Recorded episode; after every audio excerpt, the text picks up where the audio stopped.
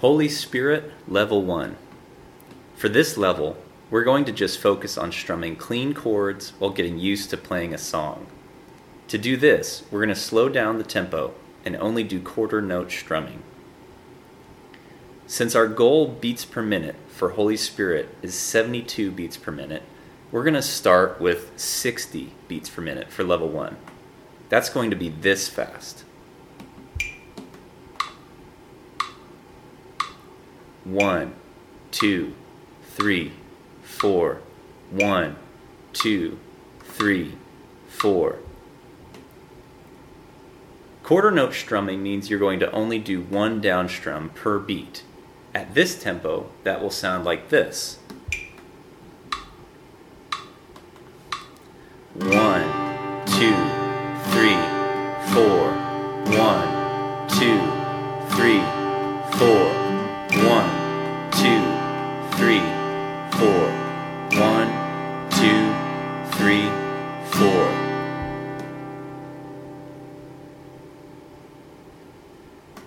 Now go ahead and play a G chord with me, with a down strum on every beat. One, two, three, four.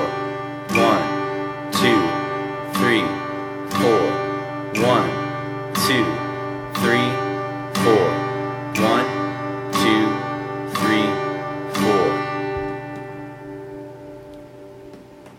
The chords you're going to need to learn for Holy Spirit are the G chord, the C chord, and the A minor chord.